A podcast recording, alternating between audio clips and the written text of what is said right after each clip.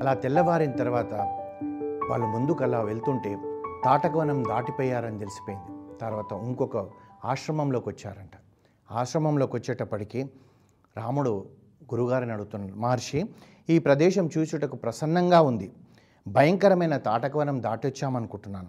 ఈ ఆశ్రమం ఎవరిది? మహాత్మా దుష్టులైన రాక్షసులు మీకు యజ్ఞభంగం కలిగించేది ఎక్కడ? ఆ ప్రదేశం ఎక్కడ? నేను ఎప్పుడు యాగ సంరక్షణ చేయాలి అని చెప్పి అడుగుతున్నాడు. అడుగుతుంటే అప్పుడు విశ్వామిత్ర మహర్షి చెప్తున్నాడు రామ దేవత శ్రేష్ఠుడైన శ్రీ మహావిష్ణువు ఈ ఆశ్రమంలో ఉన్నాడు. వామన అవతారంలో ఇక్కడే పెరిగాడు. ఇది కశ్యప్ మహర్షి ఆశ్రమం. అయితే ఆ- ఆ సమయంలో విరోచమని కుమారుడైన బలిచక్రవర్తి వైభవంగా రాజపాలన చేస్తుండేవాడు. ఇంద్రుడి రాజ్యంనంతటా కూడా బలిచక్రవర్తి ఆక్రమించుకున్నాడు. భీతి చెందిన దేవతలు విష్ణుమూర్తితో ప్రార్థన చేస్తే విష్ణుదేవ బలి యజ్ఞం చేయుచున్నాడు. అడిగిన వారికి అడిగినట్టు దానం చేస్తున్నాడు. నీవు దేవతల కొరకు బలిని ఆశ్రయించి దానం గ్రహించి మమ్ము ఉద్ధరింపు అన్నాడు. ఈలోగా కశ్యపుడు భార్య అయిన అతిథితో కూడి వ్రతం సమ్య సమాప్తి చేసుకొని శ్రీ మహావిష్ణు స్థుతిస్తే శ్రీ మహావిష్ణువు ప్రత్యక్షమై చెప్తాడు. ఏమనంటే అతిథితో అమ్మా నేను నీ కడుపులో కొడుకునై పుట్టుతాను నీ కొడుకు రాజ్యమైన ఇంద్రుడు రాజ్యం కోల్పోయాడని చింతించకు ఆ రాజ్యాన్ని తిరిగిస్తానని చెప్పి ఆ శ్రీ మహావిష్ణువు కశ్యప్ మహర్షి అతిథికి పుట్టి ఒకటేసారి ఏడేండ్ల బాలుడుగా అప్పుడే ఉపనయనం చేసుకొని ఆ బలి చక్రవర్తి ఎక్కడైతే యజ్ఞం చేస్తున్నాడో అక్కడ పోయి బలి దగ్గర వరం అడిగి మూడు అడుగులు కావాలని అడిగి బలిని పాతాల్లోకానికి దొక్కిండి నాయన రామ ఇది అని చెప్పి అప్పుడు విశ్వామిత్ర మహర్షి రాముడితో ఒక మాట అంటున్నాడు. నాయన ఈ ఆశ్రమం నాకెలాగో నీకు అలాగే అంటున్నాడు. ఎందుకంటే ఇప్పుడు తాను నివసిస్తున్నాడు కనుక అది విశ్వామిత్ర మహర్షి ఆశ్రమం. పూర్వావతారంలో నువ్వు ఇక్కడే ఉన్నావు కనుక ఇది నీ ఆశ్రమం నాయన అని చెప్పి రాముడికి తెలియకనే తెలియజెప్తున్నాడు. ఈ విధంగా ఉండేటప్పటికీ అప్పుడు రాముడు అన్నాడంట ఆ ఆశ్రమంలో ఉన్న మునులందరూ వచ్చారు సంతోషపడ్డారు విశ్వామిత్రుడితో పాటు రాముడు వచ్చాడు వాళ్ళు అనుకుంటున్నారు ఈసారి యాగము ఏ ఇబ్బందులు లేకుండా జరిగిపోతుంది అనుకుంటున్నారు. ఆ విశ్వామిత్రుని నమస్కరిస్తూ వాళ్ళందరూ ఇలా పలికారంట మహాత్మా ఈరోజు మీరు యాజ్ఞదీక్ష స్వీకరించండి. ఇది సిద్ధాశ్రమం. మీకు యాగసిద్ధి లభిస్తుంది అనేటప్పటికీ ఆ విశ్వామిత్ర మహర్షి యజ్ఞదీక్ష తీసుకున్నాడు. మర్నాడు ఉదయమే విశ్వామిత్రుడి దగ్గరికి రామలక్ష్మణులు వచ్చి మహర్షి రాక్షసులు ఎప్పుడు వస్తారు? మేము వారిని ఎప్పుడు సంవరించాలో చెప్పండి అంటే అక్కడ ఉన్న మునులు చెప్పారంట. రామలక్ష్మణులారా విశ్వామిత్ర మహర్షి దీక్షలో ఉన్నాడు. ఈ యాగం అయిపోయే వరకు మౌనంలో ఉంటాడు ఎవరితో మాట్లాడారు? ఇప్పుడే మొదలైంది.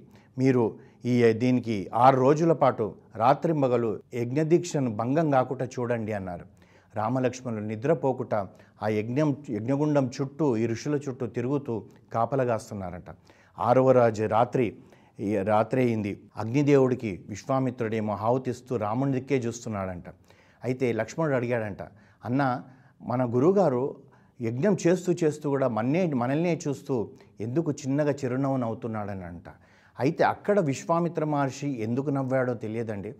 దాని నుంచి మనం నేర్చుకోవాల్సిందంటే తాను యజ్ఞంలో నేతి బోస్తున్నాడు రామచంద్రుడినే చూస్తున్నాడు. మనం కూడా మన కర్తవ్యం ప్రకారం ఇక్కడ ఆఫీస్లో ఉండొచ్చు వ్యాపార నిమిత్తమే కావచ్చు వ్యవసాయమే చేసుకోవచ్చు ఏదన్నా చేయనియండి చేస్తూ చేస్తూ మన మననంలో అంతా కూడా రామనామమే ఉండాలి.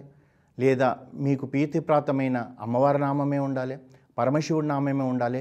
ఏ పనైనా చేయని దృష్టి మాత్రము ఈశ్వరుడి పైన పరమేశ్వరుడి పైన ఉండాలని చెప్పి మనకి ఇక్కడ చెప్తున్నారు. అయితే ఈ విధంగా ఉంటుంటే యజ్ఞదీక్షలో యజ్ఞవేదిక బగ్గున జ్వలిస్తుంది. ఆకాశం అంతా పోతుంది.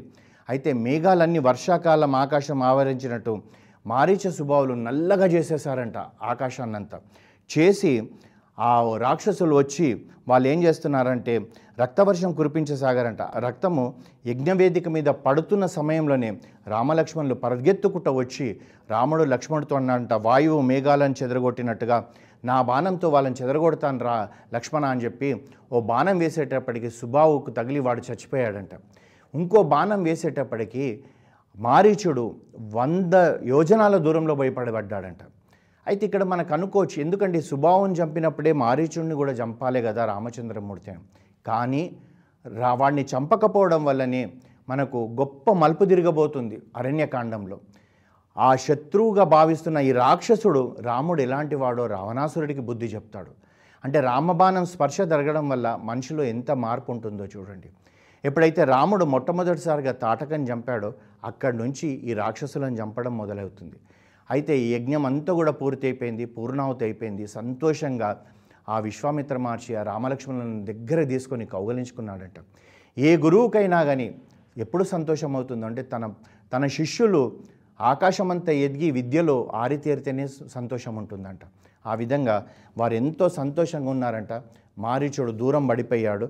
ఈ తర్వాత తాను భావర్ధ రామాయణంలో ఏక్నాథ్ మహారాజ్ ఒక మాట అంటాడంట శ్రీరాముడు బాలుడైన భయంకర రాక్షసులను వధించాడు. అయినా ఈసమంత గర్వంగానే ఏం లేదంట. నమ్రతతో వచ్చి గురుగారి దగ్గర ఇలా రెండు చేతులు ఎత్తి పెట్టుకున్నాడంట. అదే ఇంకొకరైతే ఇలాంటి రాక్షసులను చంపేసి మేము విశ్వామిత్రుడు మమ్మల్ని తీసుకొచ్చినందుకు ఈ యజ్ఞవేదికను మేము కాపాడామన్న అహంకారంతో ఉంటారంట. అది ఏమీ లేకుండా ఉండేటప్పటికీ వాళ్ళిద్దరిని దగ్గర తీసుకొని ఆ విశ్వామిత్రుడు సంతోషంగా ఉన్నాడంట. ఆ రాత్రికి అక్కడే విశ్రమించారంట. తెల్లవారేటప్పటికి వీళ్ళు సంధ్యావందనము అవన్నీ చేసుకొని వచ్చి మహర్షితో అన్నారంట. మహర్షి మేము మీ సేవకులమే వచ్చున్నాము. మీకు ప్రీతి అయిన కార్యక్రమం ఏదన్నా ఉంటే ఆజ్ఞాపించండి అన్నాడంట. అసలు విశ్వామిత్ర మహర్షి దశరథ మహారాజుకి ఏం చెప్పాడు? యజ్ఞాన్ని రక్షించడానికే తీసుకుపోతున్నాను. యాగ సంరక్షణ కొరకే తీసుకుపోతున్నాడు. ఇప్పుడు యాగ సంరక్షణ అయిపోయింది. ఇప్పుడు అయిపోయిన వెంటనే ఇక రామలక్ష్మణులు అయోధ్యకు వెళ్ళిపోవాలి. కానీ ఇక్కడ వచ్చి గురుగారిని అడుగుతున్నారు ఇంకేమైనా ఉంటే ఆజ్ఞాపించండి అంటున్నారు. ఎందు గురించి అంటే తండ్రి గారు ఏం చెప్పారు? నాయన గురుగారు ఏది చెప్తే అదే చెయ్యాలే అన్నాడు. అందు గురించి మళ్ళీ అడిగేటప్పటికీ అక్కడ విశ్వామిత్రుడు దగ్గర ఉన్న తతిమ ఋషులందరూ కూడా విశ్వామిత్రుడు అనుమతి తీసుకొని చెప్తున్నారంట. మిథిలాపతి అయిన జనక మహారాజు గొప్ప యజ్ఞం చేయ సంకల్పించాడు ఆ యజ్ఞంకు మేమందరం వెళ్తున్నాం. మీరు కూడా మాతో వస్తే మంచిది. అచ్చట అద్భుతమైన శివధనస్సు ఉందని చెప్పారంట. అంటే ఇప్పుడు వీళ్ళు క్షత్రియులు. క్షత్రియులకు కావాల్సిందంతే ఏంది? మంచి కత్తి ఖడ్గము లేకపోతే డోలు ధనస్సు బాణము ఇవన్నీ కావాలి. అయితే వీళ్ళు ఏం చెప్తున్నారు? రాముడికి అక్కడ గొప్పదైన శివధనస్సు ఉందని చెప్తున్నాడు. అంతేగాని విశ్వామిత్రుడు చెప్తలేడు మహర్షులు చెప్తున్నారు. అయితే వాళ్ళ దాని గురించి కూడా చెప్తున్నారు. పూర్వము మిథులను పాలించిన దేవరతుడు అను రాజు ఈ ధనస్సును దేవతల నుండి యజ్ఞఫలంగా గ్రహించాడు. దృఢమైన మధ్యభాగము గల ఈ ధనస్సు దేవతలు కానీ గంధర్వులు కానీ అసురులు కానీ వంచి నారి కట్టలేరు. ఇక బలహీనలైన మానవుల విషయం వేరే చెప్పాలా? ఎందరో ప్రయత్నించి విఫలమయ్యారు మరెందరో బలవంతులు రాజులు ప్రయత్నించారు ఎక్కుపెట్టలేకపోయారు. రామ మాతో వస్తే నువ్వు ఆ ధనస్సు చూడొచ్చు. ఎందుకంటే క్షత్రియుడు కనుక క్షత్రియుడిగా నీకు తెలుసుకోవాలన్నట్టు చెప్తున్నారు. ఇక్కడ విశ్వామిత్రుడు ఏమీ మాట్లాడతలేడు. విశ్వామిత్రుడు ఒక్క మాట కూడా అంటలేడు. రామ ఆ ధనస్సు ఎక్కుపెడితే జనక మహారాజు తన కూతురైన సీతనిచ్చి వివాహం చేస్తాడని కూడా చెప్తాడు. ఒకవేళ ఆ మాట చెప్తే రామచంద్రమూర్తి ధర్మమూర్తి కనుక తాను గురువుగారితో అంటాడు గురుదేవా మీరు యజ్ఞ సంరక్షణకే నన్ను తీసుకొచ్చారు. నా వివాహం కొరకు కాదు. నా వివాహం అయితే అది నా తండ్రి గారి ఇష్టం. నేను అది అక్కడికి రానని వెనక్కి వెళ్ళిపోతాడని చెప్పి ఎక్కడ కూడా సీత స్వయంవరం గురించి కానీ ఎక్కడ మాట్లాడకుండా ఆ విధంగా వాళ్ళు ఉంటే విశ్వామిత్రుడు ఆ నగరానికి వెళ్తుంటే రామలక్ష్మణులు కూడా బయలుదేరారు. ఆ ఋషులందరూ కూడా బయలుదేరారంట. బయలుదేరిన తర్వాత చాలా దూరం బయలు చేరుకొని సాయం సంధ్యా వేళకు షోనా నది తీరంకు చేరారంట. ఈ షోనా నది తీరము అక్కడ స్నానాలు అవి చేసుకుని జపపాదాలు అన్నీ పూర్తి చేసుకున్నాక వాళ్ళు అక్కడ కూర్చున్నాక గురుగారితో అడుగుతున్నారంట రాముడు. మహర్షి గురుదేవ ఈ వన ప్రదేశం ఇంత ఫలపుష్పాలతో ఎలా వికసించుతుంది? ఈ ప్రదేశం పేరేమి? దీని గురించి తెలుసుకోవాలనిపిస్తుందో అని అన్నాడనమాట. అనేటప్పటికి అప్పుడు తాను చెప్తున్నాడు బ్రహ్మకుమారుడైన కుశమహారాజు ధర్మాత్ముడు పుణ్యపురుషుడు తపోధనుడు వైశిష్ఠుకుడు ఆయనకు కుశంబుడు కుశనాభుడు ఆదుర్తరజసుడు వసువు అనే నలుగురు పుత్రులు ఉండేవాళ్ళు రామ. వాళ్ళు వారు పెరిగి శ్రేష్ఠులై నాలుగు అందమైన పట్టణాలను నిర్మించారు. కౌశంబి నగరంను కుశం కుశంబుడు మహోదయపురంను కుశనాభుడు ధర్మారణ్యం ఆదుర్తరజసుడు మహోదయమైన నగరంను వసువు నిర్మించాడు రామ ఇప్పుడు మనమున్న ఈ ప్రదేశము వసువు భూమి. దీని చుట్టూ ఐదు పర్వతాలున్నాయి. షోనా నది ఇక్కడ ఇక్కడి నుంచే వస్తుంది. ఈ నదీ తీరంలందు గొప్ప పంటలించే పొలాలు ఉన్నాయి అని చెప్తున్నాడు. చెప్తూ తాను ఏం చెప్తున్నాడు వసువు సోదరైన కుశనాభుడు ఘృతుచి అనే అప్సరసను పరిణయమాడాడు ఆయన. అతనికి వంద మంది పుత్రికలు పుట్టారంట కుశనాభుడికి. ఈ కుశనాభుడికి అంటే ఈ కథ చెప్తూ చెప్తూ విశ్వామిత్రుడు తన వంశ చరిత్రనే చెప్తున్నాడు. ఈ కుశనాభుడికి పుట్టిన అందమైన వంద మంది పుత్రికలు ఏ విధంగా ఉన్నారంటే అందంలో ఒకరిని కూడా ఒకరు తీసిపోయేటట్టుగా ఒకరిని చూసి బాగు ఇంత అందంగా ఉన్నారా అని తిరిగి ఇంకొకరిని చూసినప్పుడు వీరికన్నా ఇంకా అందంగా ఉన్నారు. అట్లా అందంలో ఒకరిని మించి ఒకరు ఉన్నారంట. అందమైన అవయవాలతో శోభిస్తున్న కన్యలు కన్యలు ఒకరోజు వనంలో ఆడుకుంటుంటే వాయుదేవుడు చూశాడంట. ఆ వాయుదేవుడు చూసి మనసు చెలించిపోయిందంట. వాళ్ళు చలించిపోయి వాళ్ళ దగ్గరకు వచ్చి కన్యలారా మీ అందానికి నేను ముగ్ధున్నయ్యాను మీకు గొప్ప ఆనందాన్ని ప్రసాదించాలనుకుంటున్నాను. నా ప్రేమను గ్రహించండి నా భార్యలు గండి మీరు మానవులు. నా భార్యలైతే మీరు కూడా దేవతలు అవుతారు జీవితకాలం అంటే ఎన్ని వేల సంవత్సరాలైనా మీరు ఇలా యవ్వనంతో ఉంటారు. నన్ను వివాహం ఆడండి అన్నారు. అంటూ చెప్తున్నాడు ఏమంటే మానవులలో యవ్వనం అసిద్ధంగా ఉంటుంది. నన్ను పా పరిణయం ఆడితే మీకు స్థిరమైన యవ్వనం ఉంటుందో అని చెప్పేటప్పటికీ వాళ్ళు ఒక మాట అన్నారు సురోత్తమ మేము కుషనాభుని బిడ్డలం. నువ్వు దుర్బుద్ధివై మమ్మల్ని ఇలాంటి మాటలు అంటున్నావు. ఇది ధర్మం కాదు. వాయుదేవుడికే చెప్తున్నారు. మా వివాహాలు మా తండ్రి గారు ఎవరిని చూసి నిర్ణయిస్తేనే వారితో వివాహం అవుతుంది. అంతేగాని ఇలా ఎవరు పడితే వాళ్ళు వచ్చి వివాహం చేసుకోవడం అనేది మాకు జరగని పని. మా తండ్రి గారు చెప్పినదే మేము చేసుకుంటాము అని అంటారు. మా స్వేచ్ఛతోటి మేము భర్తను ఎందుకు ఎన్నుకోము. అది మా ఆచారం కాదు సాంప్రదాయం కాదు. ఇది ఎప్పుడు గుర్తుపెట్టుకోవాలండి? ఏ స్త్రీ అయినా సరే ఏ పురుషుడైనా సరే తనకిష్టమైన అమ్మాయిని పెళ్ళి చేసుకోవాలనో తనకిష్టమైన అబ్బాయిని పెళ్ళి చేసుకోవడం అనేది మన ఆచారం కాదు మన సాంప్రదాయం కూడా కాదు.